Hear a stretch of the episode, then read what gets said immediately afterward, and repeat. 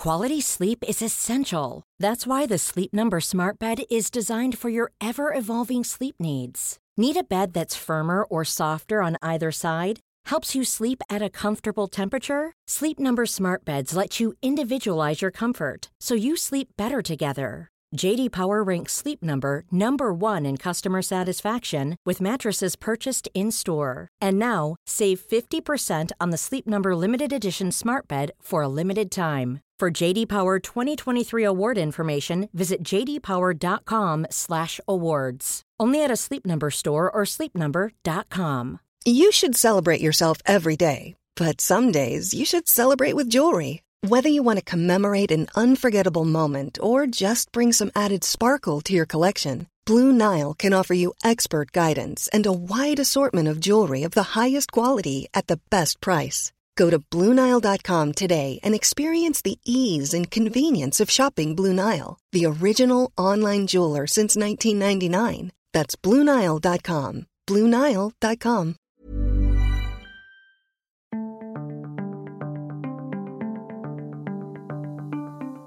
Hello and welcome to UnHerd. I'm Freddie Sayers. Happy 2023 to all of you. Over the Christmas period, one thing became very clear, and that is that Elon Musk is now surely the most talked about person in the world. His pronouncements are now pounced on every single day by supporters, detractors alike. Dare I say it, no one since Donald J. Trump has shown quite the same flair for saying things that put him at the center of the story. His takeover of Twitter seems somehow incredibly significant for our culture and so much more than just a business transaction. Well, one person who spends a lot of time with him, they appeared together on podcasts sitting next to each other, but also was a co founder alongside him of PayPal back in the day, is David Sacks. He is now, of course, a big Silicon Valley figure in his own right, general partner at Craft Ventures, and host of the smash hit podcast All In. He joins us from the Bay Area to help try to give us some better information than just the rumor mill on what the atmosphere is really like and what he thinks it tells us about power, politics, technology, maybe even the future. So, David, welcome back to the show. Good to be here. Good to see you, Freddie. As I said there in the introduction, you, unlike so many of us, actually have proper information about the atmosphere, what is being talked about in the room, and what the kind of vibe is around this extraordinary Elon Musk takeover of Twitter. What should we know that we don't know? What is what is the mood in the room? You know the the the mood at, at Twitter. I think they are kind of heads down now and working on uh, product development. Um, you know the the the things that people talk about outside the company. Uh, it's you know 95% about speech debates. That's maybe five percent of the conversation inside the company, and the other 95% is just building the product. How do we make this better? How do we ship more features? How do we get more right. efficient as a company? Uh, the company's been losing a lot of money. We're probably going into a recession. So there's just a lot more focus on Twitter as a business, and that's really what people are talking about at that company, as you might expect, like any company. Hmm. Um, it's just that what the outside world wants to talk about is uh, like a very small portion of the issues that Twitter has to deal with. What should ordinary people understand to be, do you think, the kind of motivations for this transaction? Because there's so much conspiracy, there's so much bad information out there as to what Mr. Musk is actually trying to do, why he would want to buy this platform. It, as you say, the, the business case is a bit shaky at best. Um, what do you think the mission really is? Well, I think Elon's been very clear and explicit about that. He wanted to buy Twitter to restore its proper place as a free speech platform, uh, as a marketplace of ideas, as opposed to a place where the debate is heavily censored. And it's turned out that it's been even more heavily censored than we possibly could have imagined. Um, hmm. Twitter for years had been telling us that they were not engaged in shadow banning. As it turns out, they were. Uh, even worse, they were doing so at the behest of the US government. They're very deeply intertwined, the relationship between uh, Twitter's trust and safety and the FBI and the intelligence community. I mean, really stunning revelations have come out in the Twitter files. So you know, Elon stated what his objective was, which was again, he's motivated by free speech, and it's turned out to be an even bigger issue than maybe we even knew at the time. So I think that's I mean, in general, what you see is what you get with Elon. I mean, he states what he's trying to do. There's no mystery about it. Mm. And um, the, you know, the one place where I would maybe disagree with you is I think that Twitter can be a great business uh, as well. You know, in addition to fixing the censorship issues, I think it can also be a great business because they simply haven't done very much with that product. I mean, the product simply hasn't changed that much in the last 10 years. And already in the last month or so, we've seen more improvements to the product than we have in the last number of years. And I think you'll see that continue. I mean, he's, um, you know, some of the big things he's done already, he's already sort of right sized the cost structure of the company. He's um, re- reduced the number of employees to something more sensible so that the company can get profitable next year. Uh, and can I just quickly ask you mm-hmm. about yeah. that, that point because it's so interesting. Is it true that 75% of them have been fired? Do we, ha- do we have any information as to what number of people have actually been fired from Twitter? Well, I think I think the initial reduction was around 50%. And then that was in sort of the the RIF. And then Elon gave the employees a choice of whether they wanted to take a voluntary three month severance package, which was more than he was required to do. I think that was something like 50% more than the law would require. So they could choose the severance package, or they could commit to, you know, going back to the office. He wanted people in general to work from the office, not work from home, and to commit to kind of a startup culture. You know, what he called kind of a hardcore, uh, you know, culture, uh, just basically working hard. Hmm. And he gave people the choice, and I think maybe another 20% chose voluntarily to leave. So I, the remaining 50%. Yeah, I don't know the exact numbers. I think there's something like um, 2,000 or so employees. I mean, this is not like a small team. They still have thousands of employees there. And then in addition to that, um, uh, they've got thousands of, of contractors who are mm-hmm. sort of these outsourced agencies that all these social networks use to implement content moderation policies. So you know, Twitter is not short staffed. I mean, if you were to ask the question, how many people do you really need to keep the lights on and the servers running? It'd probably be a few hundred. So again, this is not a, a, small number of people. I mean, the reality is Twitter, like a lot of companies in Silicon Valley, was very bloated and overstaffed, and um, you know, it was possible. It was possible to cut, call it three quarters of the employees, and actually improve the performance because you didn't have a bunch of people working across purposes getting each other's way. So we're seeing a faster pace of product development now from the company with you know three quarters fewer employees. I mean that is or even that on its own is potentially seismic for the whole the whole world ultimately because of course the question in everyone's mind is now is the same true at Facebook and Google and all of these other big tech companies that 70% of the workforce is maybe not really necessary. You know, it's a it's a great question, Freddie, and I think that question is actually reverberating through Silicon Valley right now. It's a lot of companies well beyond Twitter, big companies as well as startups are asking the question, how many people do we really need right now? Why do we have all these people? Did we get too bloated and inefficient during the sort of boom that we had over the last few years? So I think a lot of companies are now asking that very question. And I would just say that the level of excess and entitlement that grew in these tech companies over the last several years that was fueled, I think, in hindsight, by uh, the Fed, by Fed policy, by zero interest rates and free money. Uh, it allowed this culture of excess and entitlement to kind of blow up.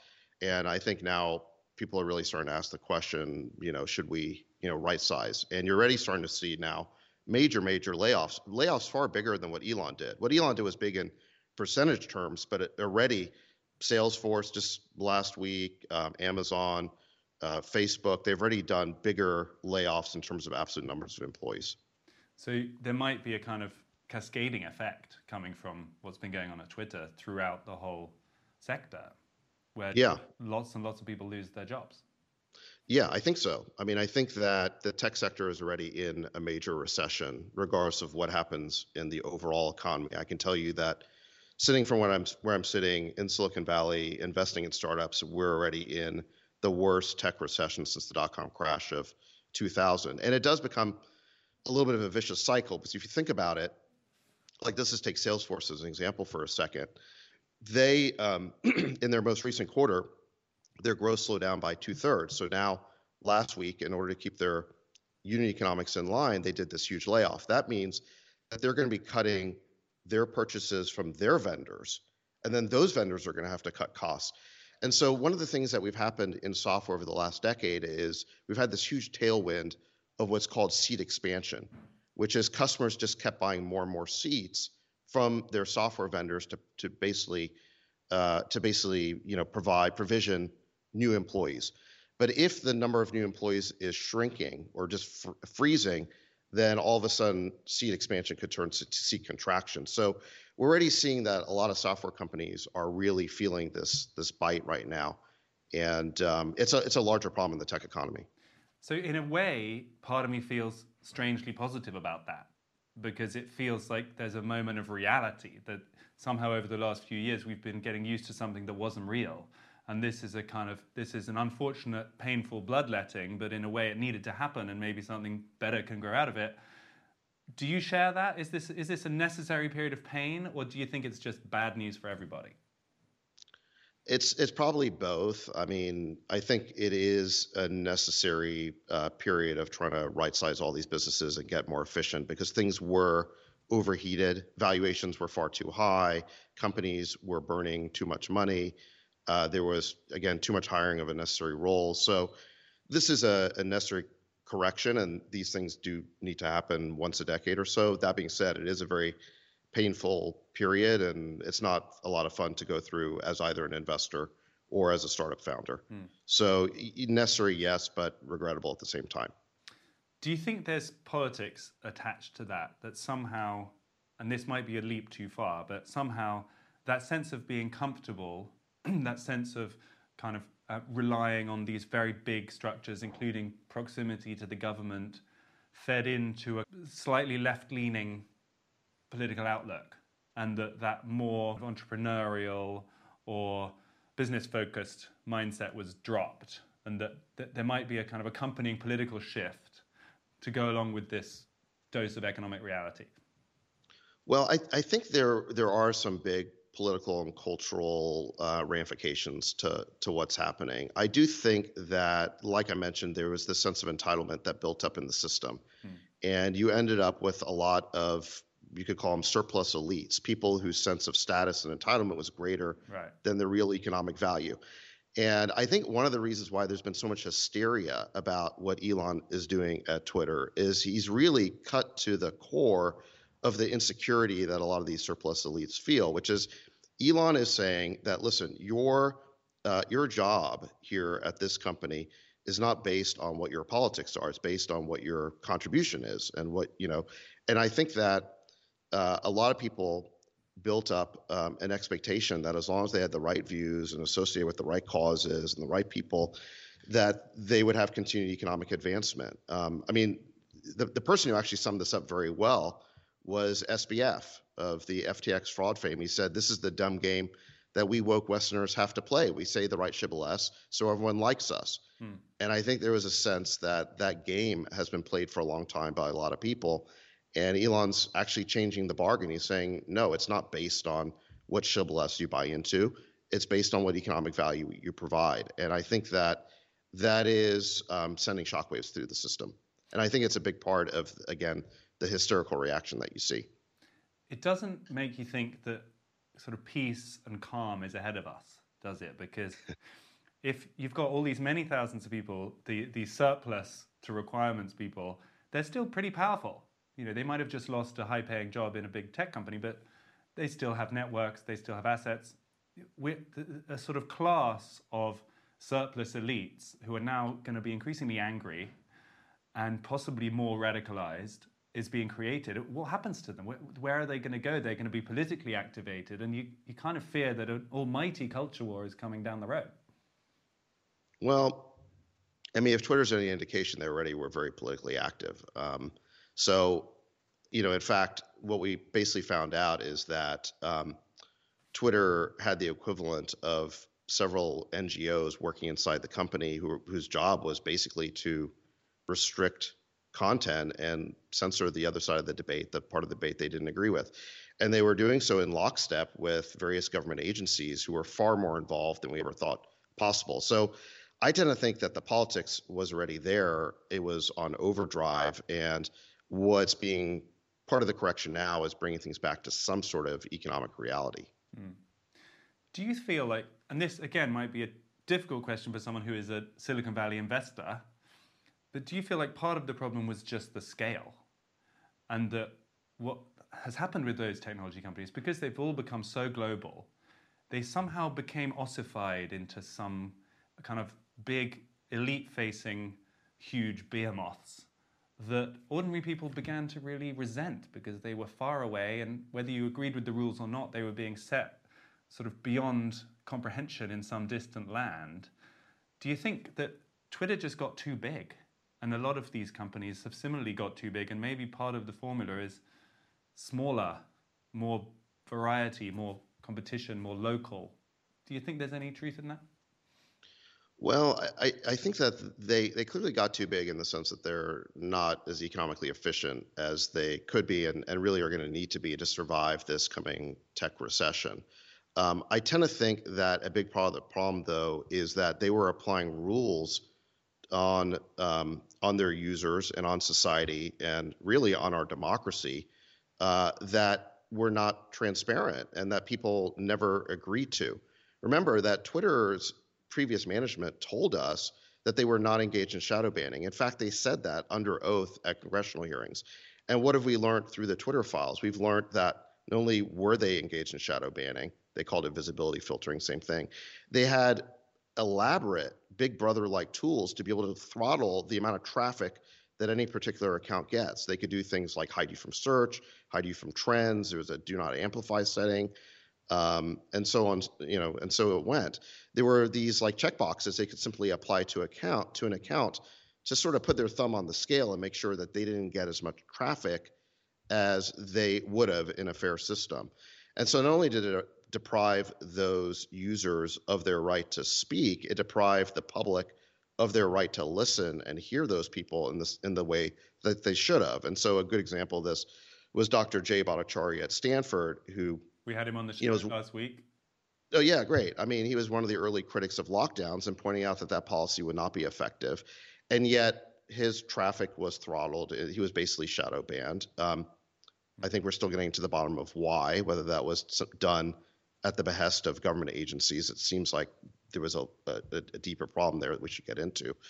But uh, but that's one example of where I think the public debate was really warped by the fact that Twitter's censors were indulging their personal biases and also working on behalf of government agencies that were involved in the public debate in a way that seems completely uh, incongruent with the First Amendment. Um, you know, the, the idea that we had something like 80 FBI agents involved in flagging posts for uh, Twitter to take down.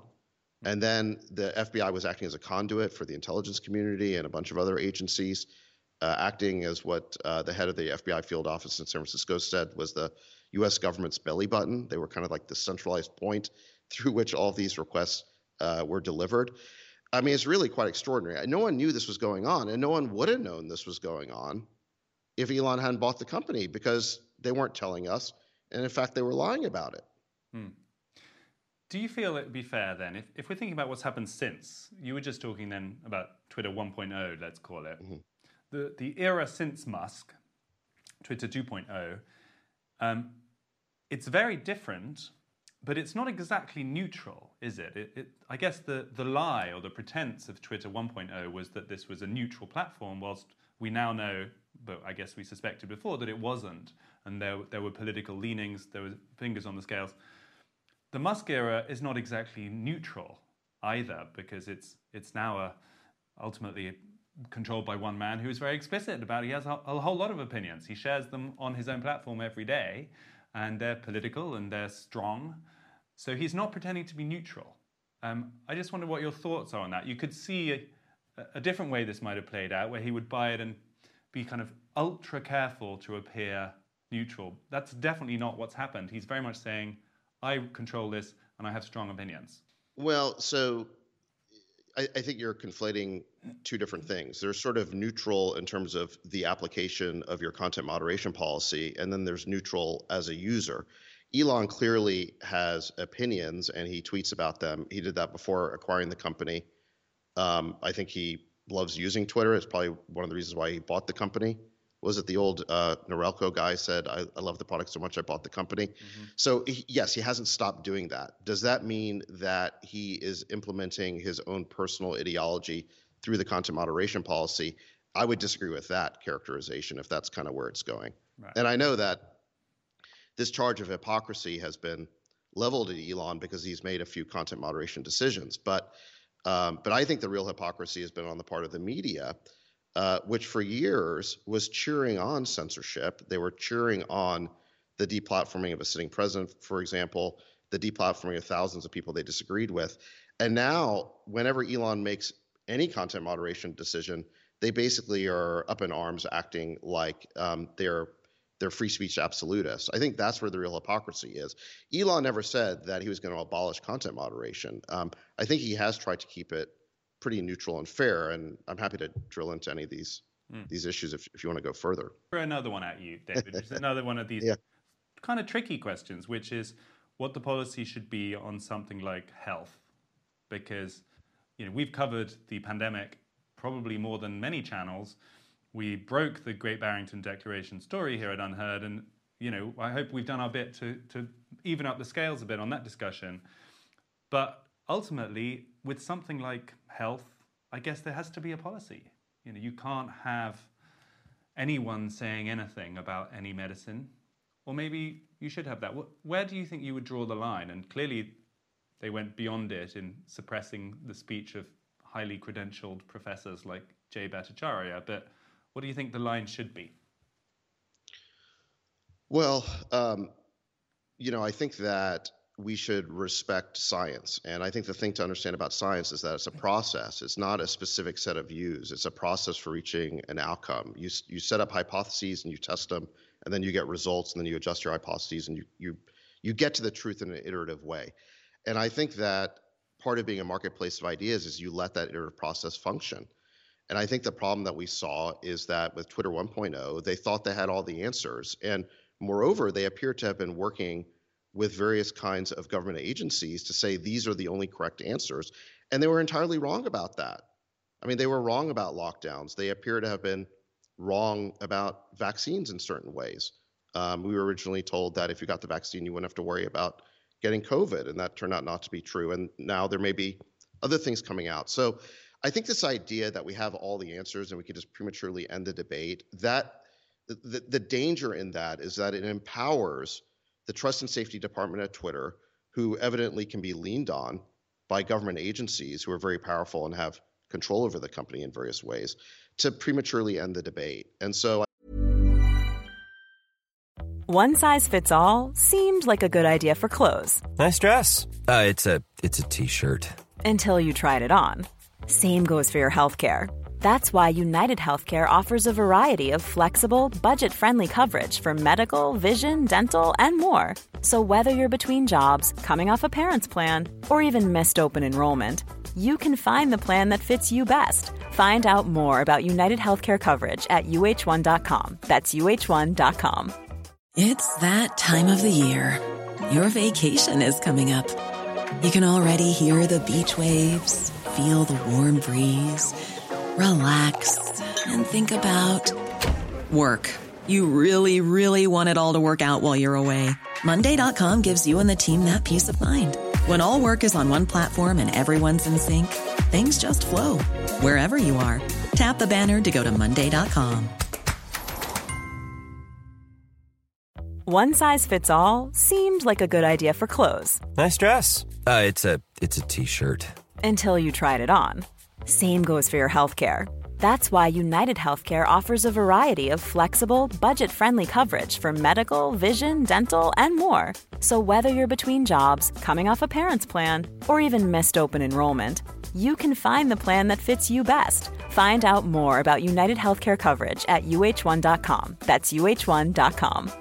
Quality sleep is essential. That's why the Sleep Number Smart Bed is designed for your ever evolving sleep needs. Need a bed that's firmer or softer on either side? Helps you sleep at a comfortable temperature? Sleep Number Smart Beds let you individualize your comfort so you sleep better together. JD Power ranks Sleep Number number 1 in customer satisfaction with mattresses purchased in-store. And now, save 50% on the Sleep Number limited edition Smart Bed for a limited time. For JD Power 2023 award information, visit jdpower.com/awards. Only at a Sleep Number store or sleepnumber.com. I think that I think that the experience of COVID should teach us that that's just not an appropriate role for a social network to be involved in, which is trying to resolve, I'd say, scientific debates or really hot button political issues uh, where the outcome is still very much in debate. So, to take an extreme example, if someone wanted to go on Twitter and say, I believe that MMR vaccines are extremely dangerous and are going to harm your child and are going to cause autism in your child and, and the rest of it, should that be allowed? I think uh, Robert is doing that right now. Um, so the so the you know so the tangible question is, are you going to censor Robert Kennedy? I mean, why? I think let him present his case, and if his case is weak, it should be easy for the scientists to rebut that case. But I don't think that you improve the situation by um, by censoring him because what it does is it breeds mistrust uh, if there are people out there who want to understand uh, the, either the efficacy or the risks of vaccines, they should be able to go research the issue. And if you're censoring one side of the debate, they're not going to be able to do that. Let him present his best case, and then let the people who are on the side of vaccines present their best case, and we will get to an answer. And I think that process will be healthier than trying to pretend like we know all the answers in advance. And you know, and, this idea that we can get to that answer without the process being hopelessly politicized. I think what we've learned from Twitter 1.0 is the process does get politicized because as soon as you create that power, we're talking about the power to censor and declare the truth and end the debate. There are too many interested parties who want to usurp that power and use it for their own ends. And so we saw all these powerful interests in the US government reach out and lean on Twitter. And initially, Twitter resisted, but eventually they caved and gave in. And so that power, that power to declare what the truth is, got usurped by these um, by these sort of um, nameless actors, hidden actors in the in the sort of permanent government. Hmm. Um, so I think you know when you start to act as a censor in that way, it leads this cascade of all these dangers. And um, to me, that's far that's a far uh, riskier situation than allowing there to be a free debate over mm. vaccines. So we are just to, if we think about what the effect of that would be philosophically or on the whole of society, it feels like we're quite far down a change process between a world where people just bought into an outlet and just trusted everything that outlet said towards a world where people, every individual, is basically being asked to make their own judgments about everything. And you know, no outlet will say there's no misinformation, there's nothing necessarily true or false here. It's creating a more individualistic society, I guess, where we need to be more vigilant all the time and make our own decisions about what we think is true or not. Do you, do you see what I'm getting at? I, I do, but it seems to me that um, that free speech was widely accepted as the principle until quite recently. And if you go back even 10 years, it was a bipartisan consensus. Both Democrats and Republicans polled in huge numbers they supported free speech. This simply wasn't a politically controversial issue. It's only in the last decade, roughly, that this idea that we need to empower centralized authorities who are influenced by the state to regulate the public discourse in order to protect the citizens from themselves. This is an entirely new idea that's really emerged in the last decade or so, along with sort of you know what Elon's called the the woke mind virus. So I think what is being advocated here is maybe not a fundamental change, but really a a a restoration of the situation we had just a mere decade ago, hmm. um, which is that we had a, a, relatively free marketplace of ideas, and people could go research an issue and find the information and make it make up their own mind. Um, it's only recently that again we have this um, this movement towards uh, censorship that again we now know is a uh, is a version of state censorship. It's not just big tech companies doing it. It's a hmm. it's an alliance of uh, big tech and, and, state actors, and um, that's the incredibly dangerous thing. And uh, you know, one of the things I've called for is a new Church uh, Committee to investigate the question why is it that the U.S. security state was deeply involved in censoring the free speech rights of American citizens?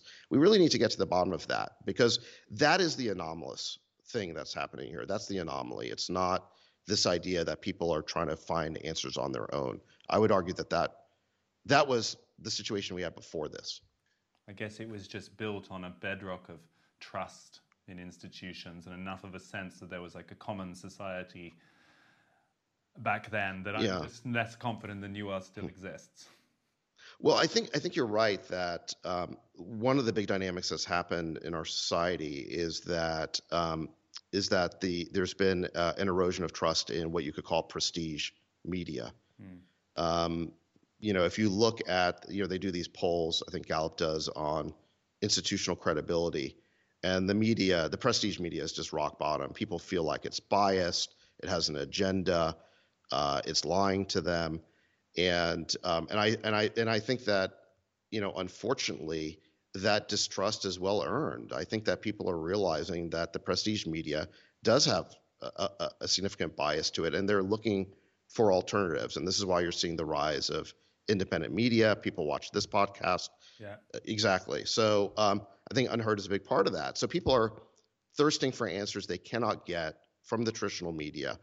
Uh, but I think that it's it's traditional media that squandered its credibility and that's the fundamental issue. That's what's created this um, this need for alternatives. Mm-hmm. Does that create a a breakdown in some sort of consensus? I think it creates a breakdown in um, the prestige of these um, traditional outlets, but um, but I think that we will, on the other side of this, get to a better place than we would have if we just let these prestige outlets dictate the truth to us, because I don't think they can be trusted to always know the truth.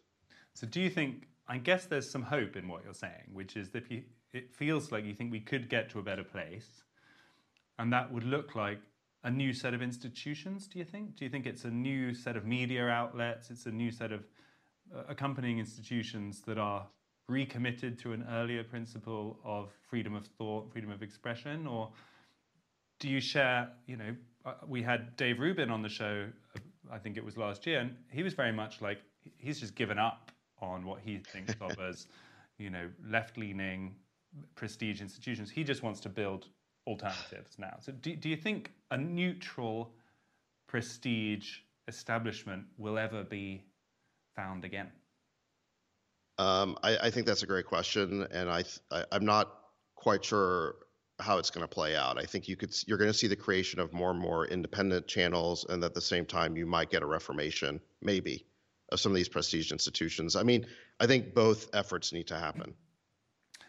Let me take it back to Mr. Musk for a, a second. And um, do you share any of my concern that some of his kind of quick fire, just putting all of these ideas out there, endangers that more neutral or more free platform? Because if he says very provocative, partisan things on it, as he's the figurehead, if you don't agree with him, and people, of course, are entitled not to, they will fear, rightly or wrongly, that somehow his influence is, you know, I- infecting the rules or the way that, right.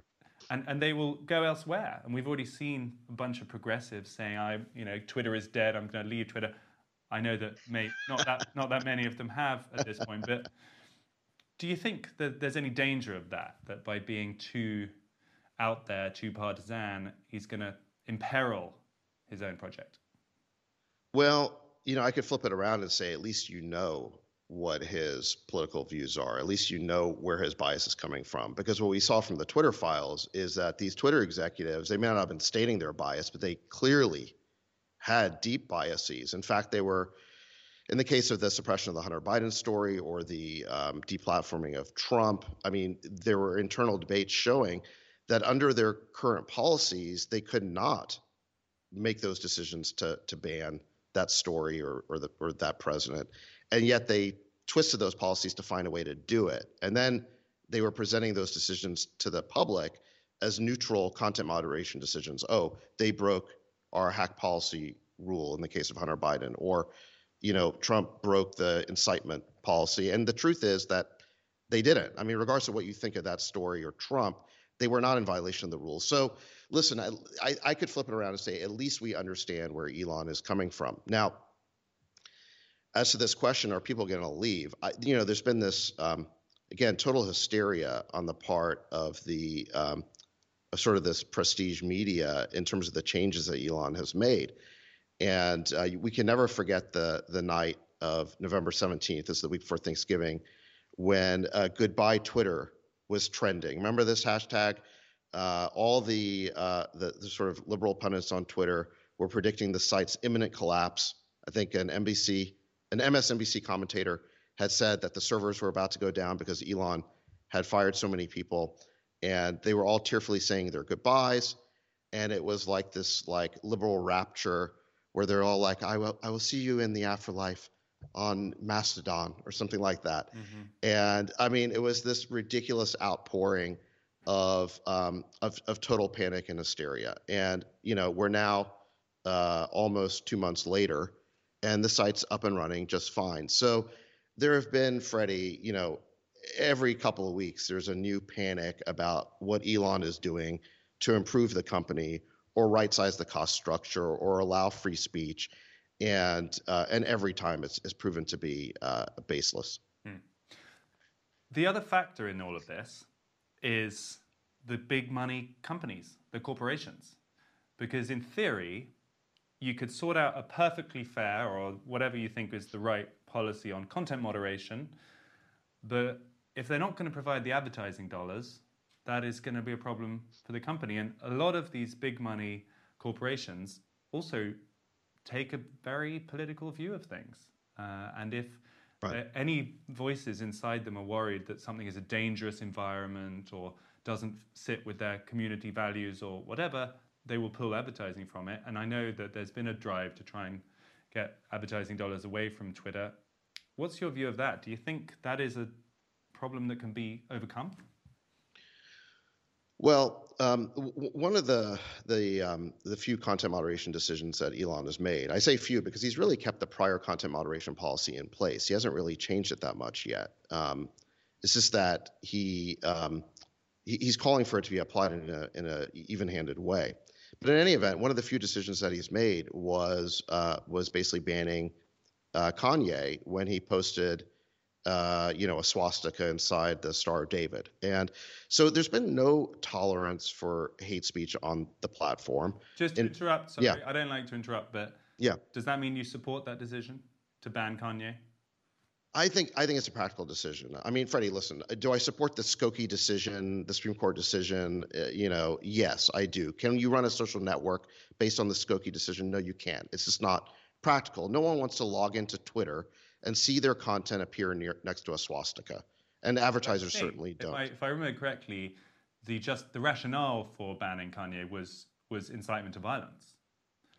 And I think there were like five was, different. Right. I think there's like five different reasons you could ban Kanye. Um, Strictly speaking, I mean, he, even horrible as it is, a swastika inside a what was it again?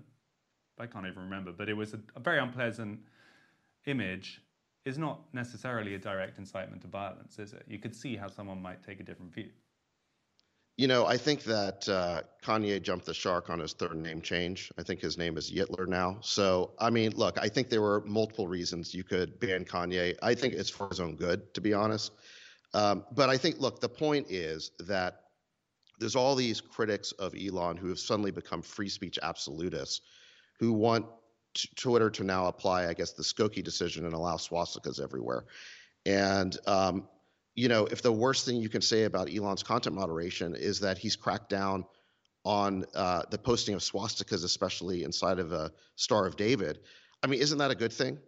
I mean, you know, but but this is kind of where we are in the debate: is that all of a sudden these people who never had a word to say about the banning of Trump or the banning of Jay Bhattacharya or the shadow banning of Jay Bhattacharya and thousands of other people that they disagreed with. They were perfectly fine with that situation. And now all of a sudden they want to defend the right of Kanye to post uh, swastikas on Twitter. All I can say is welcome to the free speech movement. I think this is great. Let's have that debate.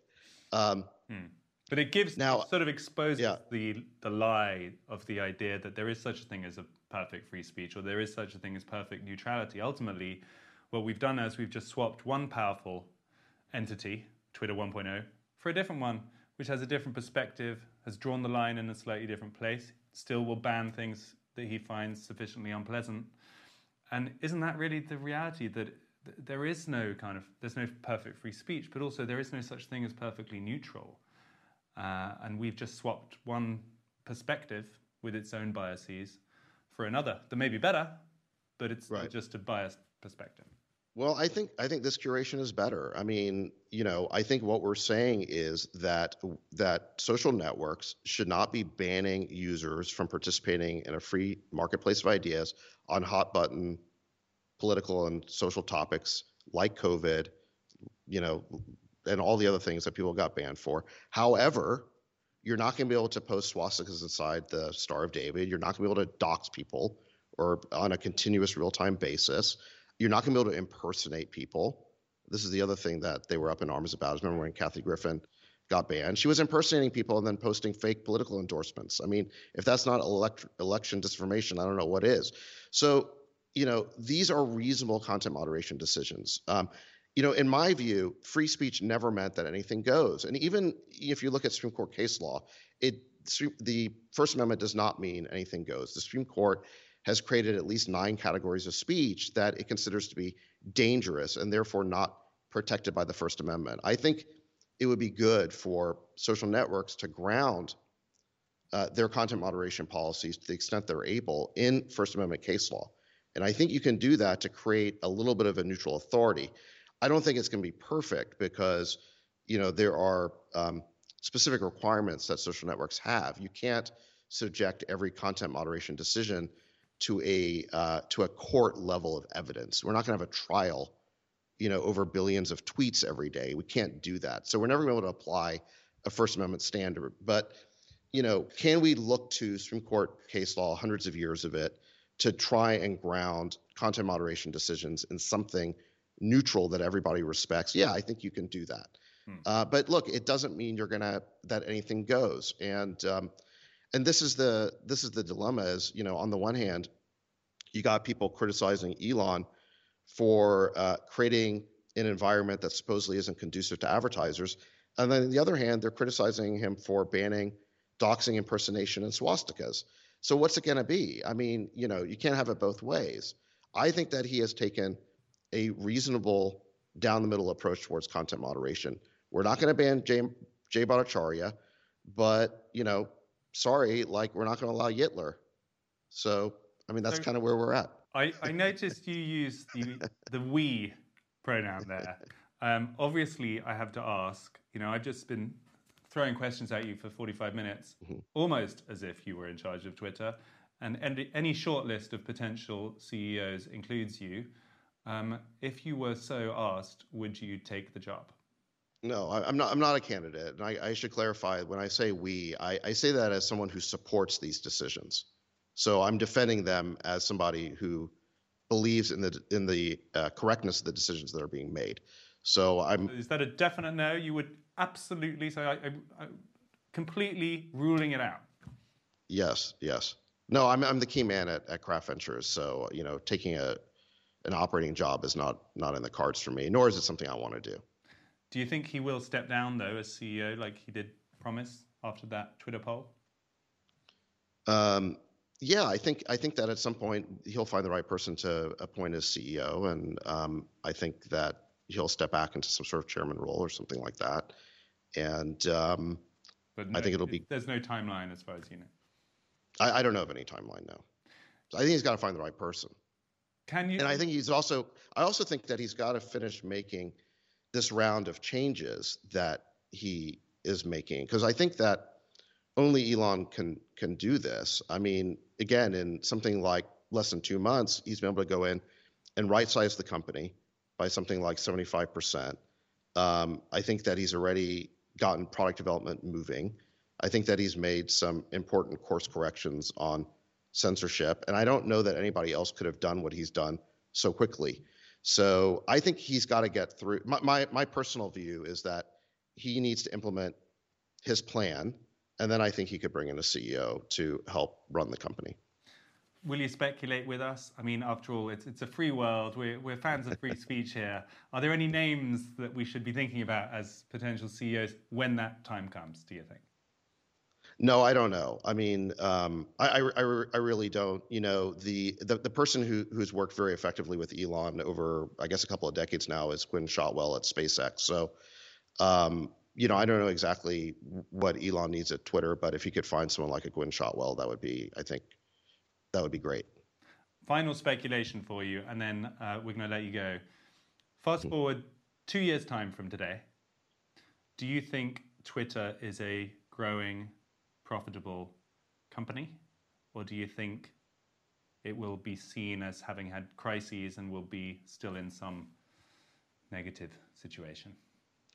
No, I think uh, I think it'll be I, I think that it'll be profitable and I think the product will be far better than it is. I think you'll. I mean, two years is a long time uh, at the pace that Elon is moving.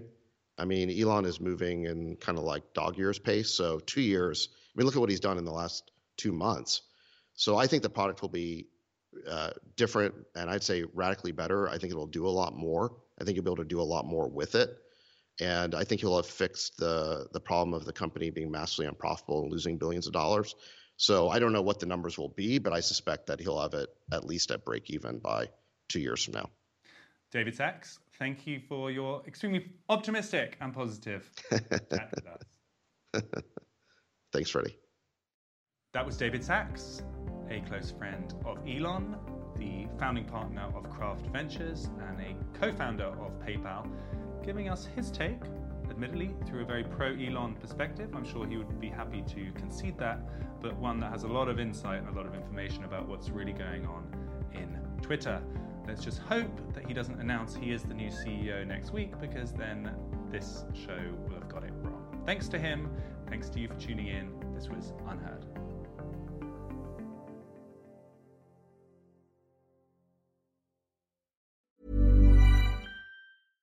Even when we're on a budget, we still deserve nice things. Quince is a place to scoop up stunning high end goods for 50 to 80% less than similar brands. They have buttery soft cashmere sweaters starting at $50, luxurious Italian leather bags, and so much more. Plus, Quince only works with factories that use safe, ethical, and responsible manufacturing. Get the high-end goods you'll love without the high price tag with Quince. Go to quince.com/style for free shipping and 365-day returns.